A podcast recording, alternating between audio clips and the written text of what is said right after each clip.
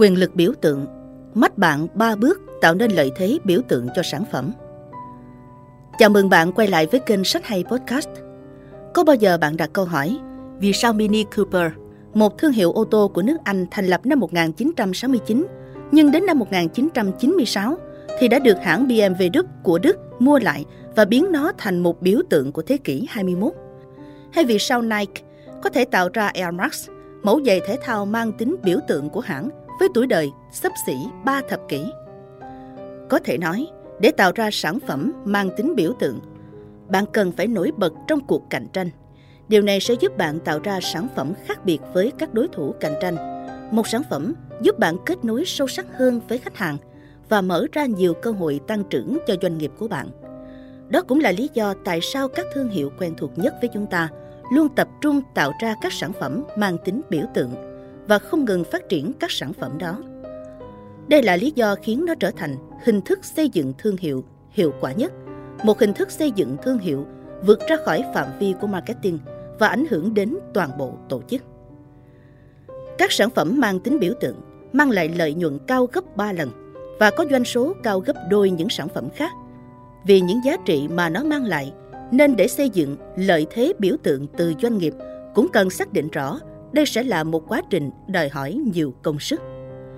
Trong quyển sách Quyền lực biểu tượng, diễn giả kim tác giả nổi tiếng trong lĩnh vực sáng tạo Sun Yu và cựu giám đốc sáng tạo của nhiều công ty danh giá nhất Anh Quốc Dave Burns sẽ tiết lộ cho độc giả cách những thương hiệu lớn nhất thế giới thành công nhờ sử dụng các yếu tố mang tính biểu tượng, đồng thời hướng dẫn bạn cách áp dụng lối tư duy này để tạo ra lợi thế biểu tượng cho tổ chức của mình.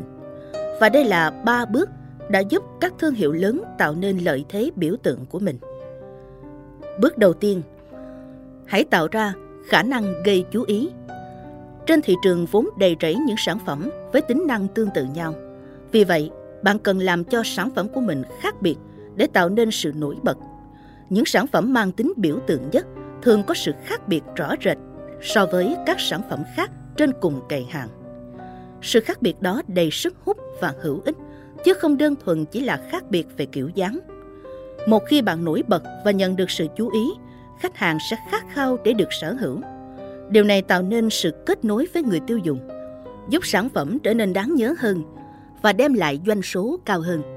Vì vậy, hãy bắt đầu bằng việc tạo ra một sản phẩm khiến mọi người khao khát thay vì trông đợi hoạt động marketing sau này có thể bù đắp cho những thiếu sót của sản phẩm đó. Bước tiếp theo, phát triển khả năng duy trì. Bạn không thể xây dựng được thương hiệu mang tính biểu tượng nếu bạn không phát triển mối quan hệ sâu sắc với khách hàng. Bạn cần làm thương hiệu của mình luôn hợp thời để có thể giữ được sự quan tâm của thị trường. Thương hiệu mang tính biểu tượng nhất là thương hiệu của một câu chuyện đằng sau và hãy đảm bảo câu chuyện của bạn có thể truyền cảm hứng và kết nối với khách hàng thay vì chỉ phục vụ cho lợi ích của riêng bạn.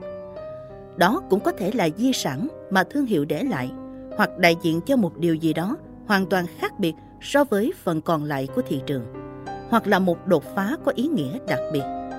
Đây chính là những gì giúp thương hiệu có sự kết nối sâu sắc với khách hàng, điều mà bạn không bao giờ có thể đạt được nếu chỉ tập trung vào tính thẩm mỹ của sản phẩm. Và cuối cùng chính là xây dựng khả năng gia tăng. Khi đã có được hai yếu tố đầu tiên, bạn cần làm cho đặc tính biểu tượng của mình hiện diện rộng rãi hết mức có thể để nó được công nhận trên toàn cầu. Để làm được điều này, bạn cần bắt đầu với ngôn ngữ thương hiệu biểu tượng rõ ràng và mạnh mẽ. Đây là kim chỉ nam cho tất cả các quyết định liên quan đến việc phổ biến đặc tính biểu tượng của bạn. Bạn có thể sử dụng kim chỉ nam này để mở rộng thương hiệu của mình sang các phân khúc và các kênh mới. Và sau đó, bạn có thể gia tăng thêm độ nhận biết thương hiệu thông qua các hoạt động marketing và quảng bá. Các bước này không chỉ giúp sản phẩm có thêm khả năng trở thành biểu tượng và duy trì tính biểu tượng ấy theo thời gian. Và đây cũng là các bước có thể được áp dụng cho các thương hiệu đã là biểu tượng. Các thương hiệu có tiềm năng trở thành biểu tượng và các thương hiệu mới vẫn đang trong quá trình phát triển.